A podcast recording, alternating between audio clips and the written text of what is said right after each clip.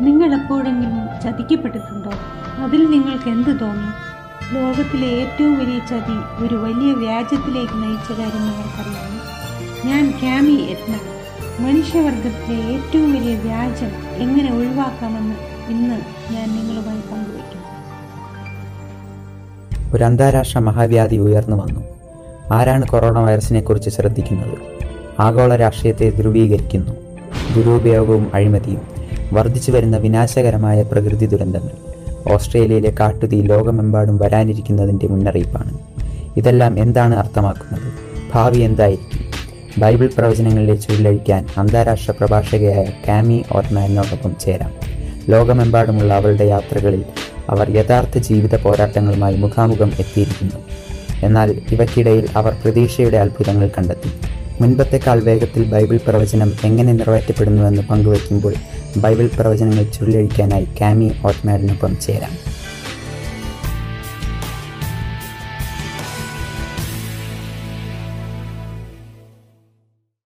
Bible പ്രവചനങ്ങളുടെ ചുരുളഴിക്കാമെന്ന പരമ്പരയിൽ ഞാനുമായി ചേർന്നതിന് നന്ദി. നിങ്ങളുമായി കാര്യങ്ങൾ പങ്കുവയ്ക്കുവാൻ അനേകം അവസരങ്ങൾ ലഭിച്ചതിൽ ഞാൻ സന്തോഷിക്കുന്നു. നിങ്ങൾ ആദ്യമായാണ് ഇത് കാണുന്നതെങ്കിൽ കമന്റ് ബോക്സിൽ ഒരു കമന്റ് ഇടുക. നിങ്ങളുടെ ആയിരിക്കുന്നതിൽ ഞാൻ വളരെയധികം സന്തോഷിക്കുന്നു. ശബദിനെ കുറിച്ചുള്ള ഇന്നലത്തെ പ്രസംഗം നിങ്ങൾ കേട്ടില്ലെങ്കിൽ വിഷമിക്കേണ്ട കാര്യമില്ല. A W R dot or hash Bible എന്ന സൈറ്റിന്റെ ആർക്കൈവ്സിൽ പോയാൽ നിങ്ങൾക്കത് ലഭിക്കാവുന്നതാണ്. ദൈവത്തിന്റെ ആധികാരിക മുദ്രയാണ് ശബദ് എന്ന് ഇന്നലെ രാത്രിയിൽ നാം കണ്ടു. നിങ്ങളിൽ പലരും ആശ്ചര്യപ്പെടുന്നുണ്ടാകാം. എന്തുകൊണ്ടാണ് കൂടുതൽ പേരും വേറൊരു ദിവസം ആരാധിക്കുന്നതെന്ന്. ഇന്ന് രാത്രിയിൽ അതിന്റെ കാരണം അറിയുമ്പോൾ നിങ്ങൾ ഞെട്ടിപ്പോകും. ഈ ഇടയ്ക്ക് ഞാനൊരു ദ്വീപിലെ ഉൾഗ്രാമത്തിലെ ഗ്രാമത്തലവനുമായി സംസാരിക്കുകയുണ്ടായി. അദ്ദേഹവും ശബദിന്റെ കാര്യം പറഞ്ഞപ്പോൾ ഞെട്ടിപ്പോയി. ഉടനെ അദ്ദേഹം എന്താണ് ചെയ്തതെന്ന് അറിയാമോ കുറച്ചു നേരം കാത്തിരിക്കുക. ഓർക്കുക ഞങ്ങളുടെ ഓൺലൈൻ ബൈബിൾ സ്കൂളിൽ നിങ്ങൾക്ക് രജിസ്റ്റർ ചെയ്യണമെന്നുണ്ടെങ്കിൽ താഴെ കാണുന്ന ലിങ്കിൽ ക്ലിക്ക് ചെയ്യുക. ലക്ഷക്കണക്കിന് ആൾക്കാർക്ക് ഈ പാഠം അവരുടെ ആത്മീയ വർധനയ്ക്ക് ഉതകി എന്ന് പറഞ്ഞിട്ടുണ്ട്. നിങ്ങൾക്ക് എന്തെങ്കിലും ചോദ്യമുണ്ടെങ്കിൽ അത് നിങ്ങൾ ചോദിക്കുക. ഓൺലൈനിലുള്ള ബൈബിൾ അധ്യാപകർ നിങ്ങൾക്ക് ബൈബിളിൽ നിന്നുള്ള ഉത്തരങ്ങൾ നൽകുന്നതാണ്. നിങ്ങൾ വിഷമിച്ചുകൊണ്ടിരിക്കുന്ന എന്തെങ്കിലും കാര്യത്തിൽ നിങ്ങൾക്ക് പ്രാർത്ഥനയുടെ ആവശ്യമുണ്ടോ? പ്രാർത്ഥന ആവശ്യത്തിനും നിങ്ങൾക്ക് ആ ലിങ്കിൽ ക്ലിക്ക് ചെയ്യാം. നമുക്ക് ഒരുമിച്ച് പ്രാർത്ഥിച്ചതിന് ശേഷം വ്യാജം എന്ന വിഷയത്തിലേക്ക് പോകാം.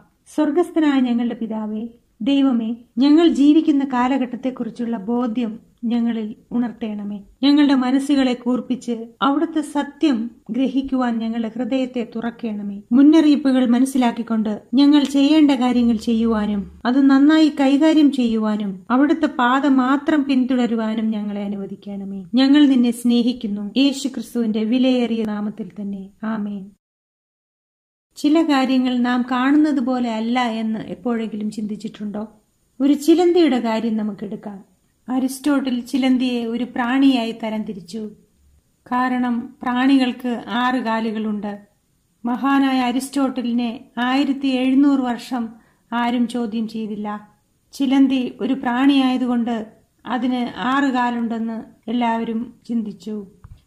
എന്നാൽ ജീൻ ബാപ്റ്റിസ്റ്റ് ലാമാർക്കാണ് ചിലന്തിക്ക് എട്ട് കാലുണ്ടെന്നും അത് അരാക്കിനഡ് വിഭാഗത്തിൽപ്പെടുന്നു എന്നും കണ്ടുപിടിച്ചത്. നൂറ്റാണ്ടുകൾ കൊണ്ട് വിശ്വസിച്ചതുകൊണ്ട് ഒരു കാര്യം സത്യമാകണമെന്നില്ല. അങ്ങനെ പാരമ്പര്യം കൊണ്ട് ഒരു കാര്യം നമ്മുടെ ക്രിസ്തീയ സഭയിൽ വരാൻ സാധിക്കുമോ? ശരിയുടെ സ്ഥാനത്ത് തെറ്റ് അനേകർ അംഗീകരിച്ചുവെങ്കിൽ ചിലർക്ക് അത് ചോദ്യം ചെയ്യാനുള്ള അവകാശമില്ലേ? ക്രിസ്തീയ സഭകൾ ദൈവത്തിന്റെ വഴിയെ മറികടന്നുകൊണ്ട് മനുഷ്യന്റെ പാരമ്പര്യത്തിന്റെ മേൽക്കോയ്മ നല്ലതാണോ? അനേകം പേർക്കും അറിയില്ല ഈ പാരമ്പര്യം എങ്ങനെ തുടങ്ങിയെന്ന്. ക്രിസ്ത്യാനികൾ തുടരുന്നതുകൊണ്ട് അവരും തുടരുന്നു. അത് ദൈവത്തിന്റെ വഴി എന്നാണ് അവർ ചിന്തിച്ചിരിക്കുന്നത്. പക്ഷേ അത് മനുഷ്യന്റെ വഴിയാണ്. അതുകൊണ്ടാണ് നമ്മുടെ ഈ യോഗങ്ങൾക്ക് ഈ ആശയം ഞങ്ങൾ തിരഞ്ഞെടുത്തത്. അത് എന്റെ ബൈബിളിലുണ്ടെങ്കിൽ ഞാനത് വിശ്വസിക്കും. ഇല്ലെങ്കിൽ അത് എനിക്ക് വേണ്ടിയുള്ളതല്ല. സാത്താൻ ക്രിസ്തീയ സഭയെ വഴിതെറ്റിക്കുമെന്ന് വെളിപ്പാട് പുസ്തകം പറയുന്നു. വെളിപ്പാട് പന്ത്രണ്ടിന്റെ ഒൻപത് ഇപ്രകാരം പറയുന്നു. ഭൂതലത്തെ മുഴുവൻ തെറ്റിച്ചു കളയുന്ന പിശാചും സാത്താനും എന്ന മഹാസർപ്പമായ പഴയ പാമ്പിനെ ഭൂമിയിലേക്ക് തള്ളിക്കളഞ്ഞു. സാത്താൻ ഒരു ചതിയനാണ്. ദൈവത്തിന്റെ സിംഹാസനത്തെ എടുത്തു കളയുക എന്നുള്ളതാണ് സാത്താന്റെ ലക്ഷ്യം. നിയമങ്ങൾ ഉണ്ടാക്കുവാനുള്ള അധികാരവും കഴിവുമാണ് ഒരു സർക്കാരിന്റെ അടിസ്ഥാനം. ഒരു രാജ്യത്തിലെ പൗരൻ ആ രാജ്യത്തിലെ നിയമങ്ങൾ അനുസരിക്കും. എന്നാൽ ആ രാജ്യത്തിന്റെ നിയമങ്ങൾ അനുസരിച്ചില്ലെങ്കിൽ ആ പൗരൻ തന്റെ പൗരത്വത്തെ നിഷേധിക്കുകയാണ്. ദൈവത്തിന്റെ നിയമത്തെ സാത്താൻ ആക്രമിച്ചു. നിയമത്തിന്റെ ഹൃദയഭാഗമായ ശബദിനെയാണ് ആക്രമിച്ചത്. സൃഷ്ടിപ്പിന്റെ അടയാളമായ ശബദിനെ ആക്രമിച്ചത് നമ്മുടെ സൃഷ്ടാവായ ദൈവത്തിനെ ആക്രമിക്കുന്നത് പോലെയല്ലേ? എന്നാൽ വിശ്വസ്തരായ ക്രിസ്ത്യാനികൾ ദൈവം സ്വന്തം കൈകൊണ്ടെഴുതിയ പത്ത് കൽപ്പനകൾ വായിക്കും. പുറപ്പാട് ഇരുപതിന്റെ എട്ട് മുതൽ പത്ത് വരെ ഇപ്രകാരം പറയുന്നു. ശബത്ത് നാളിനെ ശുദ്ധീകരിപ്പാൻ ഓർക്ക. ആറ് ദിവസം അധ്വാനിച്ച് നിന്റെ വേലയൊക്കെയും ചെയ്യുക. ഏഴാം ദിവസം നിന്നെ ദൈവമായ യഹോയുടെ ശബത്ത് ആകുന്നു. അന്ന് നീയും നിന്റെ പുത്രനും പുത്രിയും നിന്റെ വേലക്കാരനും വേലക്കാരത്തിയും നിന്റെ കന്നുകാലികളും നിന്റെ പടിവാതിൽക്കകത്തുള്ള പരദേശിയും ഒരു വേലയും ചെയ്യരുത്. എങ്കിൽ പിന്നെ പുതിയ നിയമത്തിൽ വിശുദ്ധ ദിവസം മാറ്റിയതായിരിക്കും. അവിശ്വസനീയമെന്ന് പറയട്ടെ. ഞായറാഴ്ച അഥവാ ഒന്നാം ദിവസം എന്നുള്ളത് വെളിപ്പാട് പുസ്തകത്തിൽ ഒരു പ്രാവശ്യം പോലും പറയുന്നില്ല. പുതിയ നിയമത്തിലെ മറ്റ് പുസ്തകങ്ങളിൽ എട്ട് പ്രാവശ്യം മാത്രം പറയുന്നു. അതുകൊണ്ട് തന്നെ ഞായറാഴ്ച വിശുദ്ധമായി ആചരിക്കണമെന്നുണ്ടെങ്കിൽ അത് ഈ എട്ട് ബൈബിൾ വാക്യങ്ങളിൽ ഏതിലെങ്കിലും കാണണ്ടേ? നമുക്ക് പഠിക്കാം. ലക്ഷക്കണക്കിന് ആൾക്കാർ ഞായറാഴ്ച വിശുദ്ധമായി ആചരിക്കുന്നുവെങ്കിലും ബൈബിൾ എന്തുകൊണ്ടാണ് ഈ വിഷയത്തിൽ മൗനമായിരിക്കുന്നതെന്ന് നമുക്ക് നോക്കാം. മുകളിൽ നാം കാണുന്നതിനേക്കാൾ ഉപരിയായി ആഴത്തിൽ എന്തെങ്കിലും ഉണ്ടോ? ഉണ്ട്. ഞായറാഴ്ച ആരാധനയെക്കുറിച്ച് വലിയൊരു വെളിപ്പെടുത്തൽ വെളിപ്പാട് പുസ്തകത്തിലുണ്ട്. ഇന്നത്തെ വിഷയം നമുക്ക് വ്യക്തമായി മനസ്സിലായെങ്കിലേ നമുക്ക് ആ പ്രവചനത്തെക്കുറിച്ച് പഠിക്കുവാൻ സാധിക്കുകയുള്ളൂ. പുതിയ നിയമത്തിൽ ഒന്നാം നാളിനെ കുറിച്ച് ആകെ എട്ട് ബൈബിൾ വാക്യം മാത്രമേ ഉള്ളൂ. ബൈബിളിൽ ഞായറാഴ്ചയെ എപ്പോഴും ആഴ്ചയുടെ ഒന്നാം ദിനമായാണ് കണക്കാക്കിയിരുന്നത്. ശനിയാഴ്ച ഏഴാം ദിവസവും. ഉൽപ്പത്തി മുതൽ വെളിപ്പാട് വരെ നാം നോക്കുകയാണെങ്കിൽ ആഴ്ചകളെ കാണിക്കാൻ ഉപയോഗിച്ചിരുന്നത് സംഖ്യകളാണ്. നമ്മൾ എട്ട് വാക്യങ്ങളും നോക്കുമ്പോൾ അത് വിശുദ്ധമായി ആചരിക്കണമെന്ന് പറഞ്ഞിട്ടുണ്ടോ എന്ന് നിങ്ങൾ ശ്രദ്ധിക്കുക. ആദ്യമായി ഒന്നാമത്തെ വാക്യം എടുക്കാം. മർക്കോസ് പതിനാറിന്റെ ഒൻപത്. അവൻ ആഴ്ചവട്ടത്തിന്റെ ഒന്നാം നാൾ രാവിലെ ഉയർത്തെഴുന്നേറ്റിട്ട് താൻ ഏഴ് ഭൂതങ്ങളെ പുറത്താക്കിയിരുന്ന മഗ്ദലക്കാരത്തി മറിയയ്ക്ക് ആദ്യം പ്രത്യക്ഷനായി. ഇവിടെ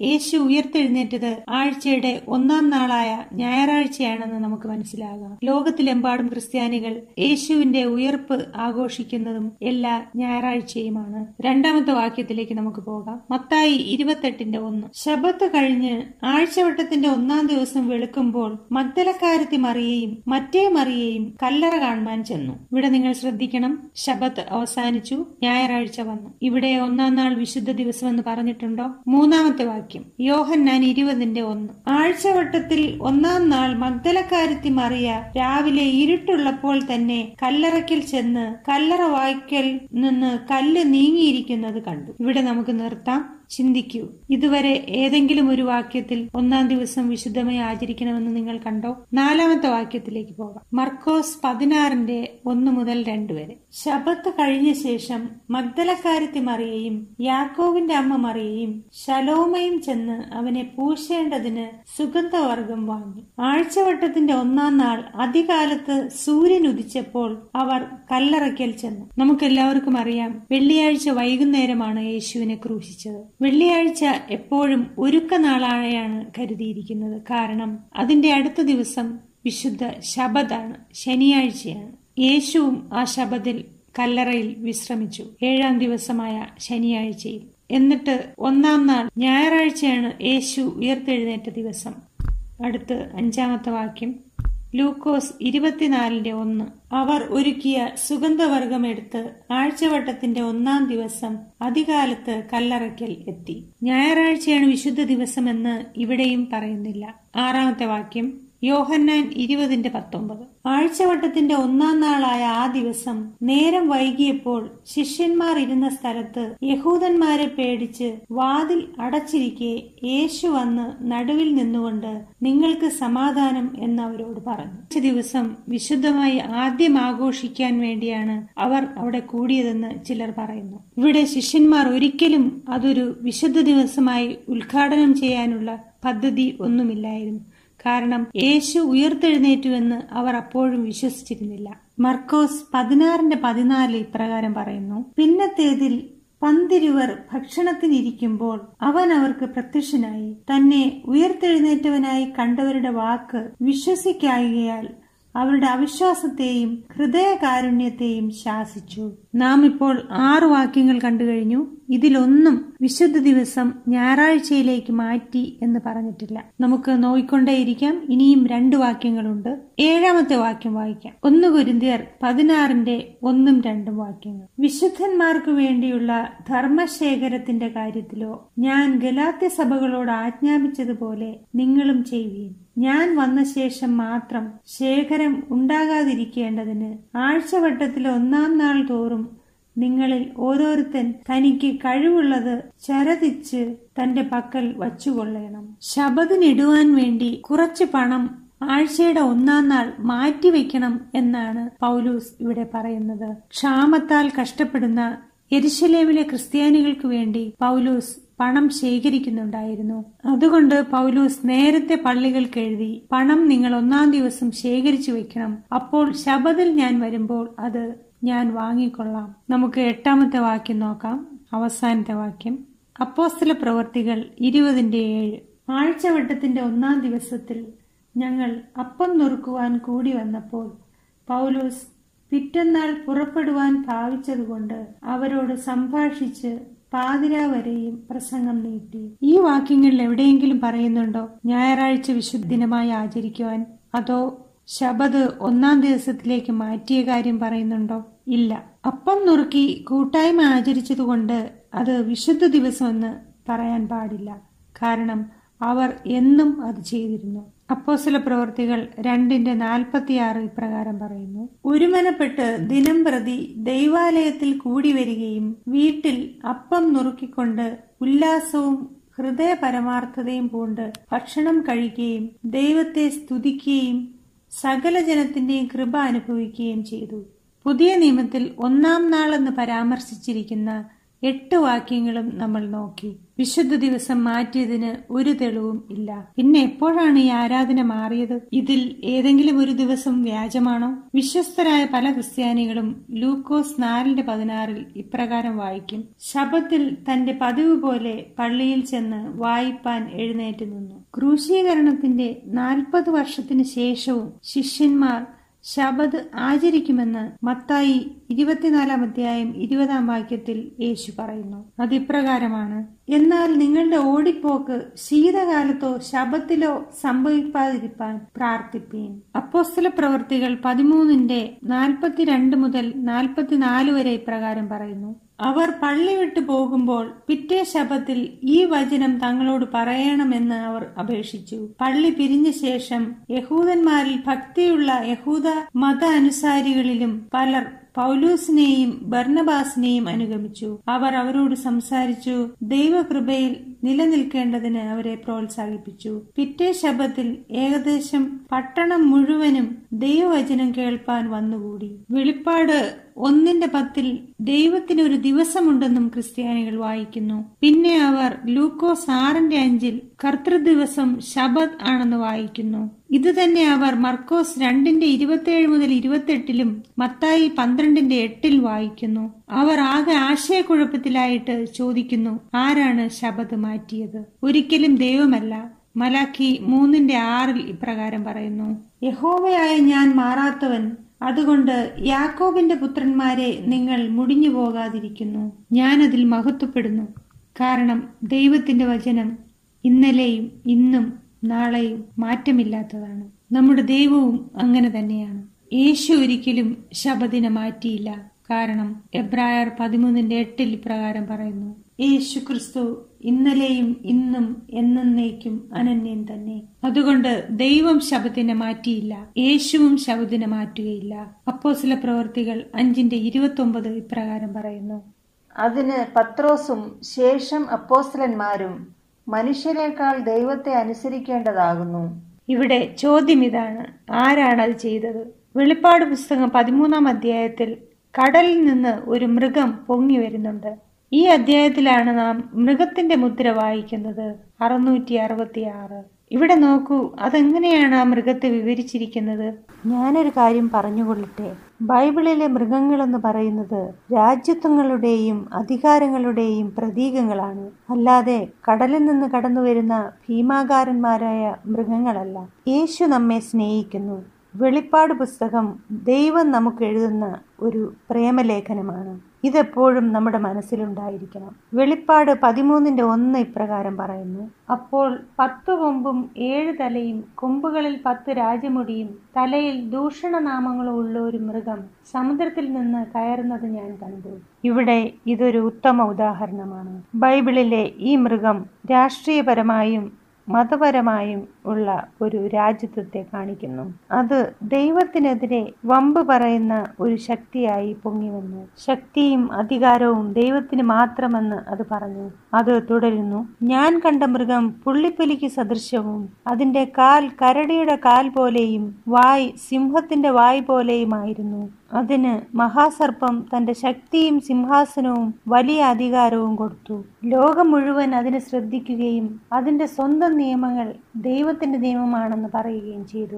പ്രധാനമായും ശബദ് ആക്രമിക്കപ്പെട്ടു. ഈ മൃഗത്തെക്കുറിച്ച് മനസ്സിലാക്കുവാൻ നമുക്ക് ദാനിയൽ ഏഴാമത്തെ അധ്യായത്തിലേക്ക് പോകാം. വെളിപ്പാട് പതിമൂന്നിലെ അതേ കാര്യങ്ങൾ നാം ഇവിടെ കാണുന്നു.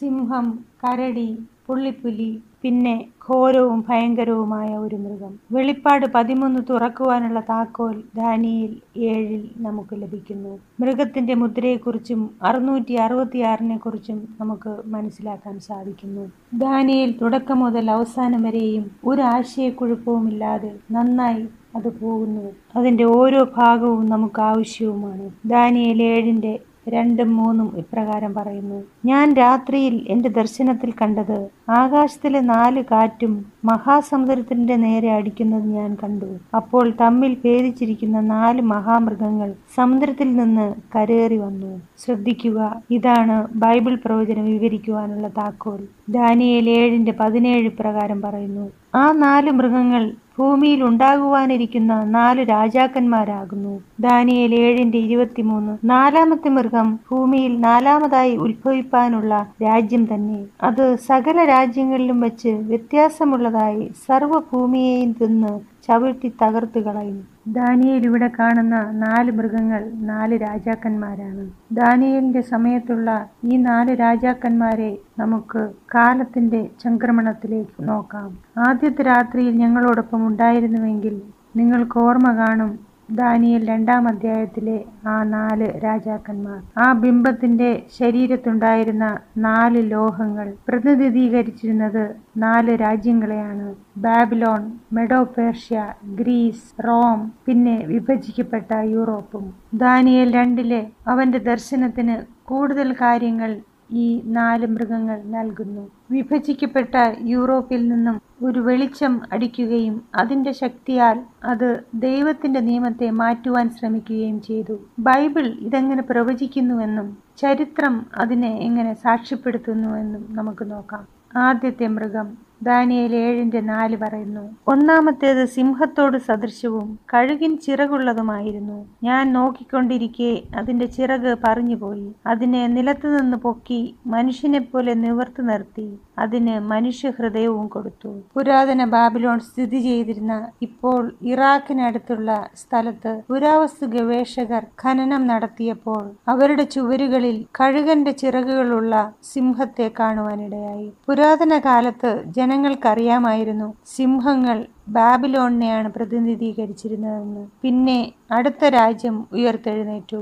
ബാബിലോൺ നിത്യം ലോകത്തെ ഭരിച്ചില്ല. ദാനിയേൽ ഏഴിന്റെ അഞ്ച് പറയുന്നു രണ്ടാമത് കരടിയോട് സദൃശ്യമായ മറ്റൊരു മൃഗത്തെ കണ്ടു. അത് ഒരു പാർശ്വം ഉയർത്തിയും വായിൽ പല്ലിന്റെ ഇടയിൽ മൂന്ന് വാരിയെല്ല് കടിച്ചും പിടിച്ചുകൊണ്ട് നിന്നു. അവർ അതിനോട് എഴുന്നേറ്റ് മാംസം ധാരാളം തിന്നുക എന്ന് പറഞ്ഞു. മേദ്യരും പാർശ്യരും ചേർന്നുള്ള രാജ്യത്വം ബാബിലോൺ രാജ്യത്തെ എടുത്ത് മാറ്റി. കരടി മെഡോ പേർഷ്യയെ പ്രതിനിധീകരിക്കുന്നു. മേദ്യരെക്കാളും പേർഷ്യർക്കായിരുന്നു മുൻതൂക്കം. അതുകൊണ്ടാണ് അതിന്റെ ഒരു വശം ഉയർന്നിരുന്നത്. അതിന്റെ വായിൽ എന്തായിരുന്നു? മൂന്ന് വാരിയെല്ലുകൾ. മെഡോ പേർഷ്യ ലോകം കീഴടക്കി. ആദ്യം ബാബിലോൺ പിന്നെ വടക്ക് മാറി ലിഡിയ പിന്നെ തെക്ക് മാറി മിശ്രയും മൂന്ന് രാജ്യങ്ങളായ ബാബിലോൺ ലിഡിയ മിശ്രയം ഇതിനെയാണ് മൂന്ന് വാരിയല്ലുകൾ പ്രതിനിധീകരിച്ചിരുന്നത്. ബൈബിൾ പ്രവചനം എത്ര കൃത്യമാണെന്ന് നിങ്ങൾക്കറിയാമോ? ഞാനത് ഇഷ്ടപ്പെടുന്നു. ദാനിയേൽ ഏഴിന്റെ ആറിൽ മൂന്നാമത്തെ രാജ്യം ഉയർത്തെഴുന്നേൽക്കുന്നു. പിന്നെ പുള്ളിപ്പുലിക്ക് സദൃശ്യമായ മറ്റൊന്നിനെ കണ്ടു. അതിനെ മുതുകത്ത് പക്ഷിയുടെ നാല് ചിറകുണ്ടായിരുന്നു. മൃഗത്തിന് നാല് തലയും ഉണ്ടായിരുന്നു. അതിന് ആധിപത്യം ലഭിച്ചു. നമുക്കറിയാം അലക്സാണ്ടർ ചക്രവർത്തിയായിരുന്നു യവന രാജ്യത്തെ ഏറ്റവും വലിയ നേതാവ്. അദ്ദേഹം ലോകം മുഴുവൻ കീഴടക്കിയപ്പോൾ കേവലം മുപ്പത് വയസ്സ് മാത്രമേ പ്രായമുണ്ടായിരുന്നുള്ളൂ. യവന രാജ്യത്തെ പ്രതിനിധീകരിച്ചിരുന്നത് ചിറകുകളോടുകൂടിയ പുള്ളിപ്പുള്ളിയാണ് അതിലെ നാല് തല എന്തിനെയാണ് പ്രതിനിധീകരിച്ചിരുന്നത്? അലക്സാണ്ടർ മുപ്പത്തിമൂന്ന് വയസ്സുള്ളപ്പോൾ മരിച്ചു. സാധാരണ രാജ്യത്വങ്ങളെപ്പോലെ അലക്സാണ്ടറുടെ മകന് ആ കിരീടം ലഭിച്ചില്ല. പകരം അദ്ദേഹത്തിന്റെ നാല് പട്ടാള മേധാവികൾ ആ രാജ്യത്തെ വിഭജിച്ചു എന്നിട്ട് ഭരണം തുടങ്ങി. അതുകൊണ്ടാണ് പുള്ളിപ്പുലിക്ക് നാല് തല ലഭിച്ചത്. പ്രിയ സുഹൃത്തുക്കളെ നാം മനസ്സിലാക്കിയിരിക്കണം. പ്രവചനത്തിൽ പറഞ്ഞതുപോലെ തന്നെയായിരുന്നു ഈ രാജ്യത്വങ്ങളുടെ വരവും അതിന്റെ പതനവും. നാം മനസ്സിലാക്കിയിരിക്കണം. ബൈബിൾ എന്തെങ്കിലും പ്രവചിച്ചാൽ അത് അതുപോലെ സംഭവിക്കും. അതുകൊണ്ട് തന്നെ നാമും ബൈബിൾ പ്രവചനങ്ങളെ കാര്യമായി എടുക്കുകയും അതിന് അതാത് സമയത്ത് നടക്കുമെന്ന് വിശ്വസിക്കുകയും വേണം. ദൈവം നമുക്ക് മുന്നറിയിപ്പുകൾ തരുന്നത് നമ്മെ പേടിപ്പെടുത്താനല്ല. അത് നമ്മെ വിശ്വസിച്ച് അതിനുവേണ്ടി ഒരുങ്ങുവാനാണ്. നമുക്ക് തുടരാം. ബൈബിൾ നാലാമത്തെ സാമ്രാജ്യത്തെക്കുറിച്ച് പറയുന്നു. ദാനിയേൽ ഏഴിന്റെ ഏഴ് വായിക്കാം. രാത്രി ദർശനത്തിൽ ഞാൻ പിന്നെയും ഘോരവും ഭയങ്കരവും അതിബലവുമുള്ള നാലാമതൊരു മൃഗത്തെ കണ്ടു. അതിന് വലിയ ഇരുമ്പ് പല്ല് ഉണ്ടായിരുന്നു. അത് തിന്നുകയും തകർക്കുകയും ചെയ്തിട്ട് ശേഷമുള്ളതിനെ കാൽ കൊണ്ട് ചവിട്ടിക്കളഞ്ഞു. മുമ്പേ കണ്ട സകല മൃഗങ്ങളിൽ വച്ച് ഇത് വ്യത്യാസമുള്ളതായിരുന്നു. അതിന് പത്ത് കൊമ്പുണ്ടായിരുന്നു. ഇത് വളരെ വ്യക്തമാണ്.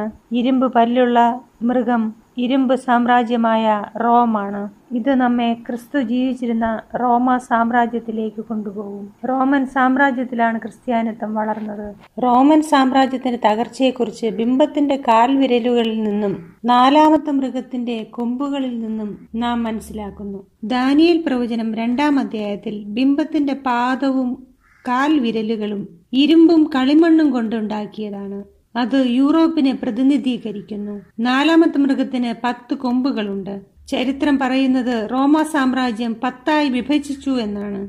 മനോഹരം. ബാർബേറിയൻ കാട്ടുവർഗക്കാർ യൂറോപ്പിന്റെ ഭരണം ഏറ്റെടുക്കുമ്പോൾ സഭകളിൽ വിശ്വാസത്യാഗം സംഭവിക്കുകയും ആരാധനയിൽ പ്രശ്നം സംഭവിക്കുകയും ശബത് മാറ്റുകയും ചെയ്തു. ദാനിയേൽ ഏഴിന്റെ എട്ട് പ്രകാരം പറയുന്നു ഞാൻ ആ കൊമ്പുകളെ നോക്കിക്കൊണ്ടിരിക്കുമ്പോൾ അവയുടെ ഇടയിൽ മറ്റൊരു ചെറിയ കൊമ്പ് മുളച്ചു വന്നു. അതിനാൽ മുമ്പിലത്തെ കൊമ്പുകളിൽ മൂന്ന് വേരോടെ പറഞ്ഞുപോയി. ഈ കൊമ്പിൽ മനുഷ്യന്റെ കണ്ണുപോലെ കണ്ണും വമ്പ് പറയുന്ന വായും ഉണ്ടായിരുന്നു.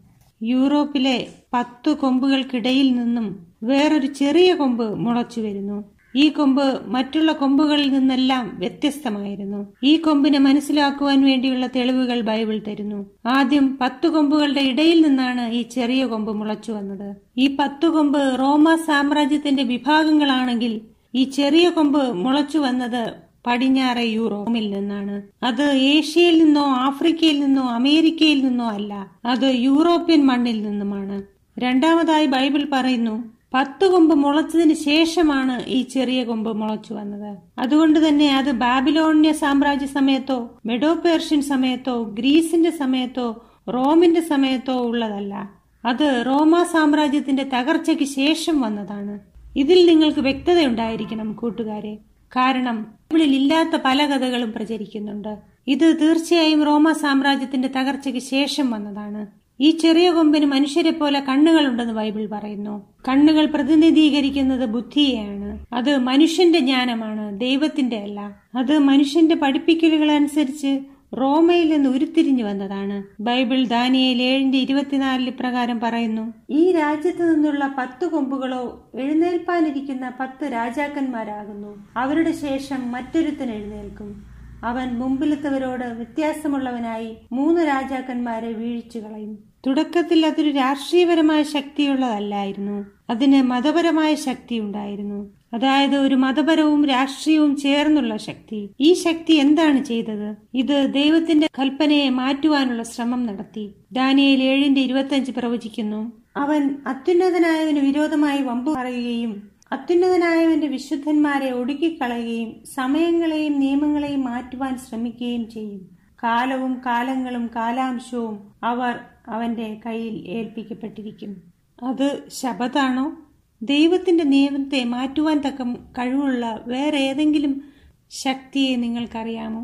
ഇതിൽ വ്യക്തമായി പറയുന്നത് ദൈവത്തിന്റെ നിയമത്തെ മാറ്റുന്നതിനെ കുറിച്ചാണ് അല്ലാതെ സാധാരണ കരത്തിന്റെ കുറിച്ചുള്ള നിയമങ്ങളോ രാഷ്ട്രീയ നിയമങ്ങളോ അല്ല. ദാനിയൽ എട്ടിന്റെ പന്ത്രണ്ട് ഇപ്രകാരം പറയുന്നു. അതിക്രമം ഹേതുവായി നിരന്തര ഹോമയാഗത്തിനെതിരായി ഒരു സേവ നിയമിക്കപ്പെടും. അത് സത്യത്തെ നിലത്ത് തള്ളിയിടുകയും കാര്യം നടത്തി സാധിപ്പിക്കുകയും ചെയ്യും. ഒരു മതപരമായ ശക്തി ഉയർന്നു വരും. ആദ്യം അത് ചെറുതായിരിക്കും. പക്ഷേ പിന്നെ പതുക്കെ പതുക്കെ അത് ശക്തി കൂടിക്കൂടി വരും. അത് തന്റെ ശക്തി ഉപയോഗിച്ചുകൊണ്ട് ദൈവത്തിന്റെ നിയമം മാറ്റണമെന്ന് അധികാരികളോട് ആവശ്യപ്പെടും. പതുക്കെ പതുക്കെ ശബദിനെ ഞായറാഴ്ചയിലേക്ക് മാറ്റി എന്നുള്ളതിന് ചരിത്രം തെളിവാണ്. ഡോക്ടർ ജോൺ ഇ ഡിയുടെ ബൈബിൾ എൻസൈക്ലോപീഡിയയിൽ അഞ്ഞൂറ്റി അറുപത്തൊന്നാമത്തെ പേജിൽ ഇതിനെക്കുറിച്ച് പറഞ്ഞിട്ടുണ്ട്. അദ്ദേഹം പറയുന്നു ശബദ് വിശ്രമത്തെ സൂചിപ്പിക്കുന്ന ഒരു എബ്രായ വാക്ക് ഞായറാഴ്ച. ജാതീയർ ഒന്നാമത്തെ ദിവസത്തിന് കൊടുത്തിരുന്ന വാക്ക്.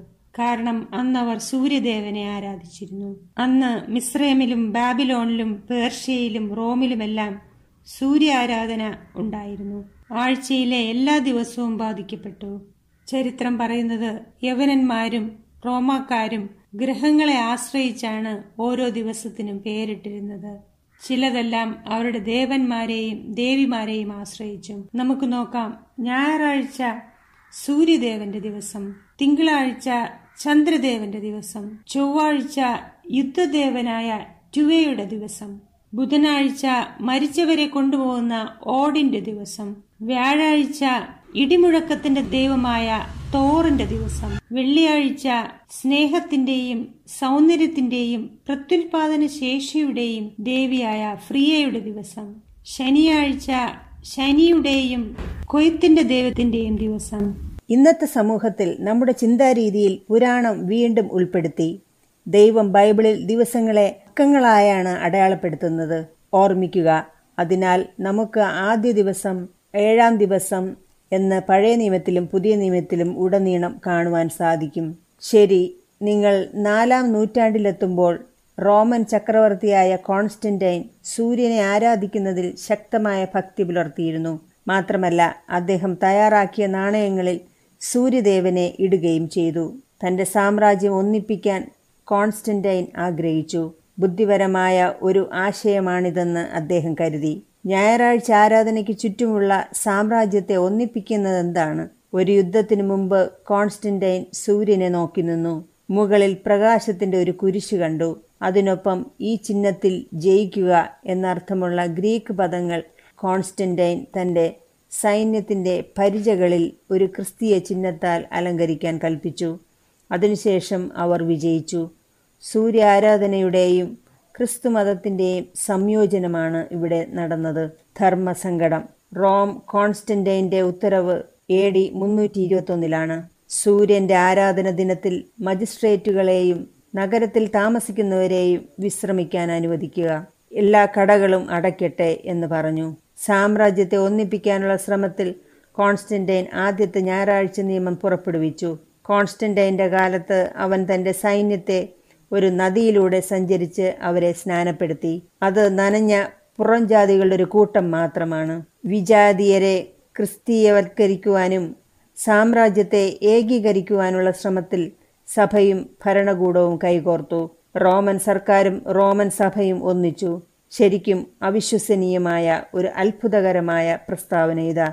ഇത് കാത്തലിക് വേൾഡ് എന്ന പുസ്തകത്തിലെ എണ്ണൂറ്റി ഒൻപതാമത്തെ പേജിൽ കാണുന്നു.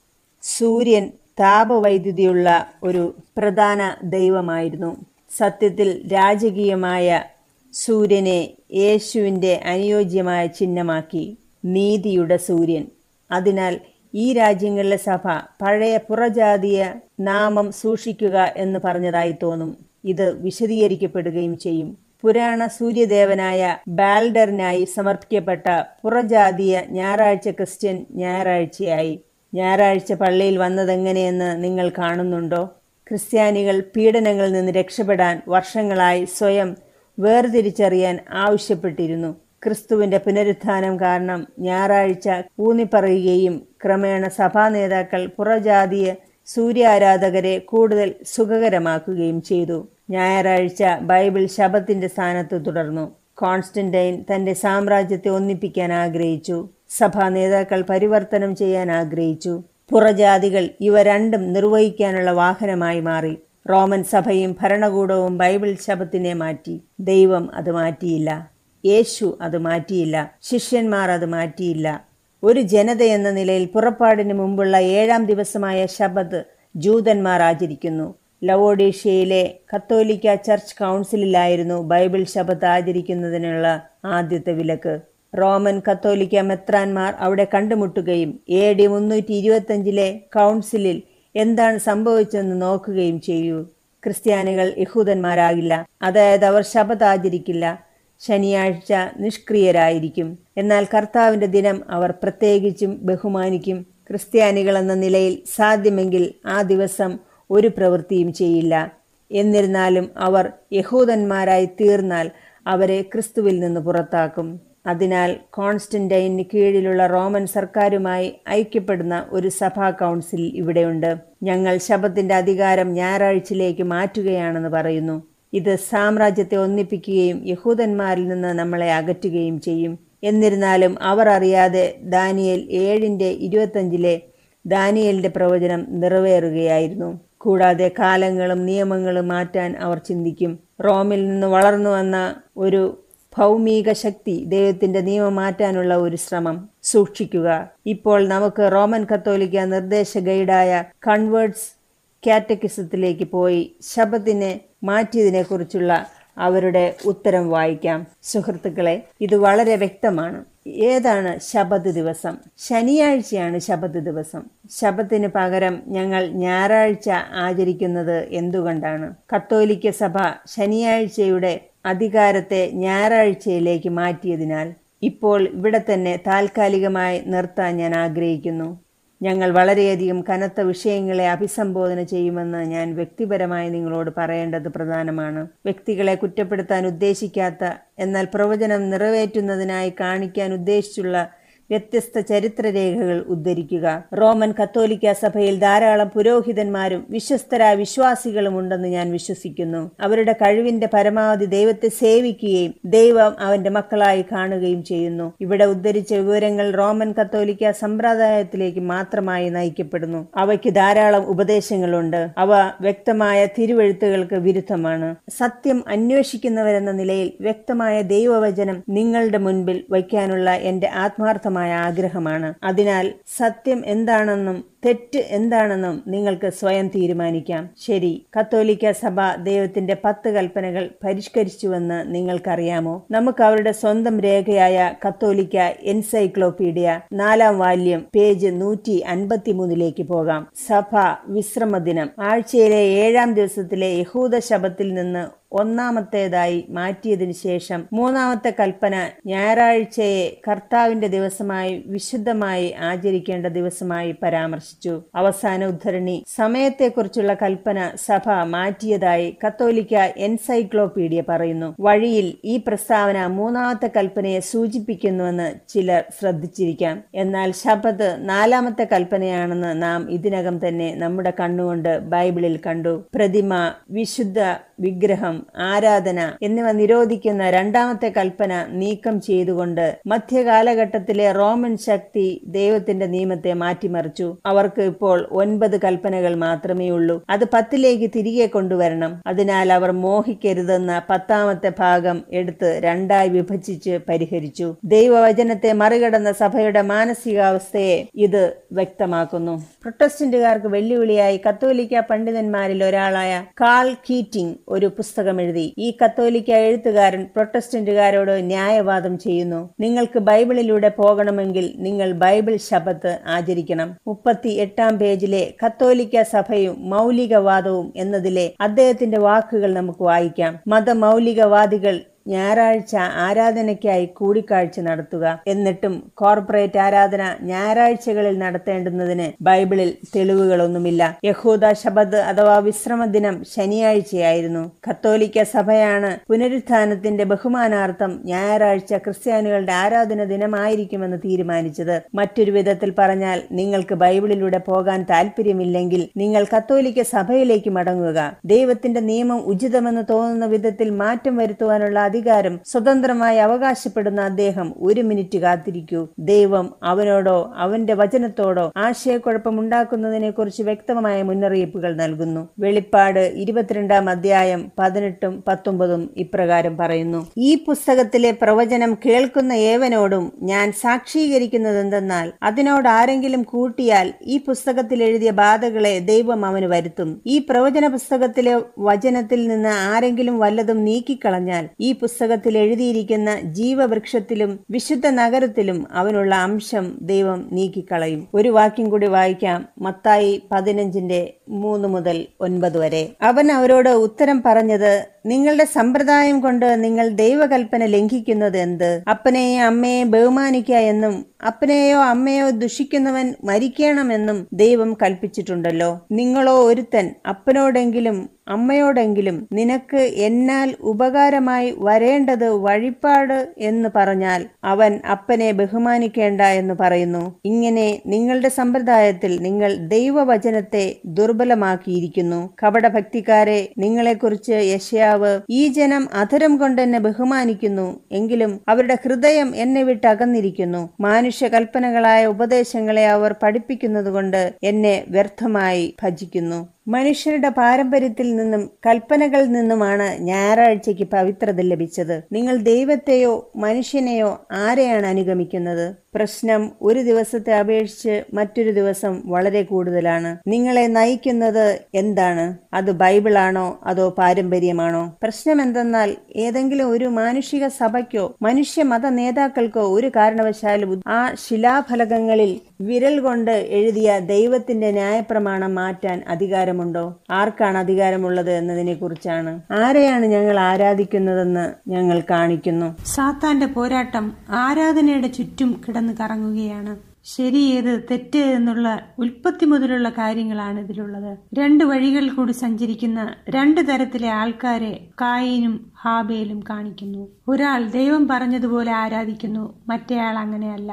ഏതാണ് ദൈവം അനുഗ്രഹിക്കുകയും അംഗീകരിക്കുകയും ചെയ്തത്? അസൂയ കൊണ്ട് ഒരാളെ കൊല്ലുകയും ദൈവത്തിന്റെ ശാപം ഏറ്റുവാങ്ങിയതും ആരാണ്? കായിനും ഹാബേലും ഒരേ മാതാപിതാക്കളിൽ വളർത്തപ്പെട്ടുവെങ്കിലും അവർക്ക് ദൈവത്തെക്കുറിച്ചും ദൈവത്തിന്റെ അധികാരത്തെക്കുറിച്ചും രണ്ടു തരത്തിലെ ചിന്താഗതികളായിരുന്നു. അവിടെയായിരുന്നു അവരുടെ പാതകൾ വ്യതിചലിച്ചത്. ഹാബേൽ മനുഷ്യകുലത്തിന്റെ രക്ഷയ്ക്കു വേണ്ടിയുള്ള ദൈവത്തിന്റെ കരുണയെ കണ്ടു. എന്നാൽ കായീൻ അവന്റെ ഹൃദയത്തിൽ ദൈവത്തോട് മറുതലിച്ചു. ദൈവത്തിന്റെ മുൻപാകെ ഒരു യാഗം കൊണ്ടുവരുന്നതുവരെ അവരുടെ ആ വ്യത്യാസം പുറത്തു കണ്ടില്ല. കായീനും ഹാബേലും തമ്മിലുള്ള യുദ്ധത്തെക്കാൾ ഉപരി കായീന് തന്നോട് തന്നെയായിരുന്നു യുദ്ധം. കായീന് മടങ്ങി വരുവാനുള്ള അവസരം ഉണ്ടായിരുന്നുവെങ്കിലും അവൻ അവന്റെ അഹങ്കാരത്തിൽ തന്നെ പിടിച്ചിരിക്കുകയും ദൈവത്തിൽ നിന്ന് കൂടുതൽ കൂടുതൽ അകന്നു പോവുകയും ചെയ്തു. ദൈവത്തിന്റെ രക്ഷ നമുക്ക് കണക്ക് പറഞ്ഞു വാങ്ങിക്കാവുന്നതല്ല അതൊരു ദാനമാണ്.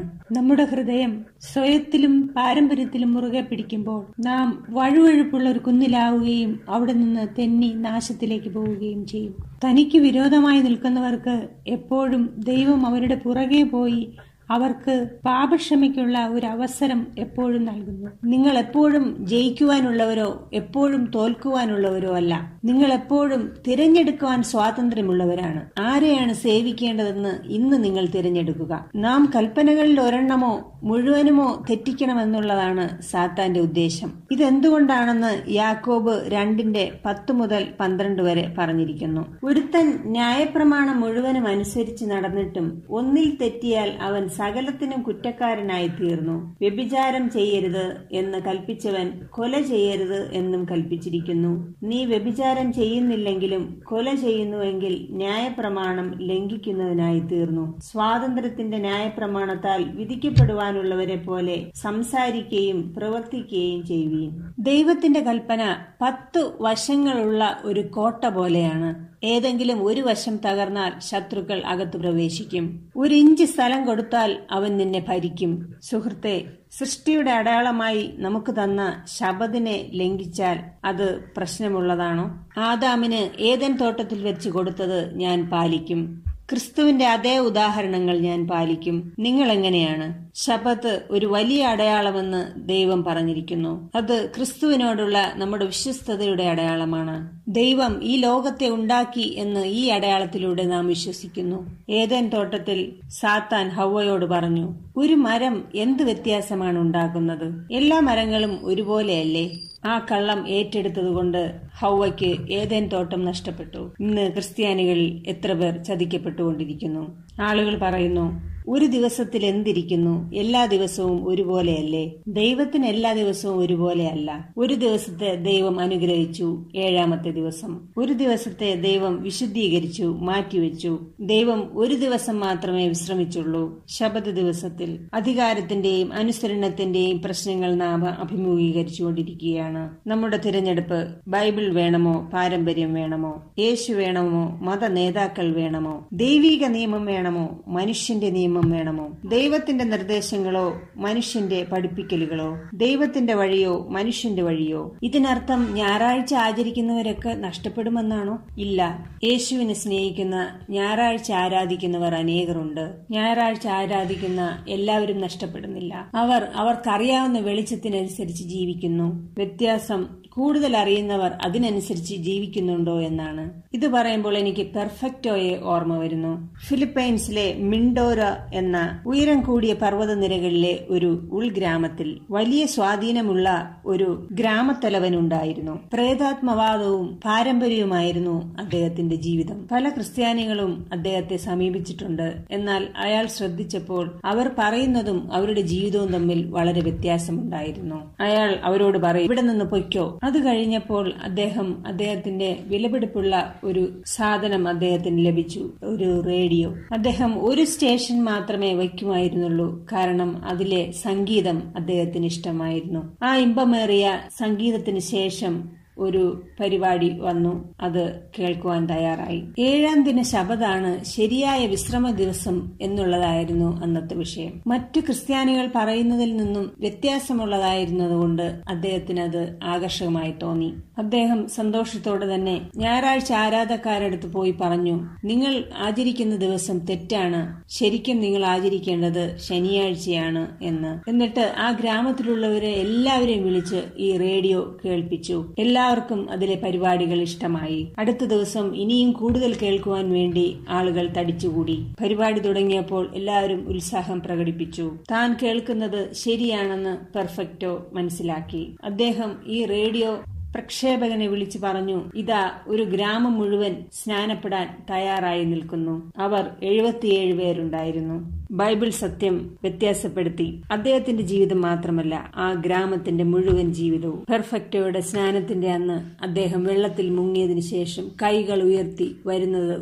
കാണേണ്ട ഒരു കാഴ്ച തന്നെയായിരുന്നു. അദ്ദേഹത്തോടൊപ്പം മറ്റ് ആയിരത്തി നാനൂറ് പേരും യേശുവിനെ തങ്ങളുടെ രക്ഷിതാവായി സ്വീകരിച്ചു. വെളിപ്പാട് പതിനാലിന്റെ പന്ത്രണ്ട് ദൈവം ഇപ്രകാരം പറയുന്നു ദൈവകൽപ്പനയും യേശുവിങ്കലുള്ള വിശ്വാസവും കാത്തുകൊള്ളുന്ന വിശുദ്ധന്മാരുടെ സഹിഷ്ണുത കൊണ്ട് ഇവിടെ ആവശ്യം. ഈ ലോകത്തിന്റെ അവസാനത്തിൽ യേശുവിനെ സ്വീകരിക്കാൻ വലിയൊരു കൂട്ടമുണ്ടാകും. അവർ യേശുവിനെ സ്നേഹിക്കുകയും എന്തു വന്നാലും അനുസരിക്കുകയും ചെയ്യും. തന്റെ അടുത്തുള്ള തടാകത്തിലേക്ക് സ്നാനത്തിനായി പോയ ആ സ്ത്രീയെ പോലെ അവർ ഇതുപോലെയുള്ള മീറ്റിംഗ് അറ്റൻഡ് ചെയ്തുകൊണ്ടിരിക്കുകയായിരുന്നു. എന്നാൽ അവളുടെ ഭർത്താവ് അതിനോട് യോജിച്ചില്ല. അതുകൊണ്ട് തന്നെ അവൾ സ്നാനപ്പെടാമെന്ന് വിചാരിച്ച അന്ന് അവൾ വെള്ള വസ്ത്രം ധരിച്ച് അവൾ ആ നദിക്കരയിലേക്ക് പോയി. അവളുടെ ഭർത്താവ് അവളെ പിന്തുടർന്നു. അദ്ദേഹം അവളെ വലിച്ച് പുറകോട്ട് മാറ്റി. പാസ്റ്റർ സ്നാനപ്പെടുന്നവരെ മുന്നോട്ട് വിളിച്ചപ്പോൾ അവളും മുന്നോട്ട് നീങ്ങി. എന്നാൽ ഭർത്താവ് പുറകിൽ നിന്ന് വലിച്ചു. എന്നിട്ട് ഇനി ഒരടി മുൻപോട്ട് വെച്ചാൽ അവളെ കൊല്ലുമെന്ന് ഭീഷണിപ്പെടുത്തി. അയാളുടെ പുറകിൽ ഒരു കത്തി ഉണ്ടായിരുന്നു. അവൾ എന്നാലും മുന്നോട്ട് നീങ്ങി. ആ വെള്ളം അവളുടെ കാൽപാദങ്ങളിലെത്തി. പിന്നെ അത് നേരെ കാൽമുട്ടുകളിലെത്തി. അപ്പോഴും അവൾ പറഞ്ഞുകൊണ്ടിരുന്നു ഒന്നിനും എന്നെ തടയാനാവില്ല.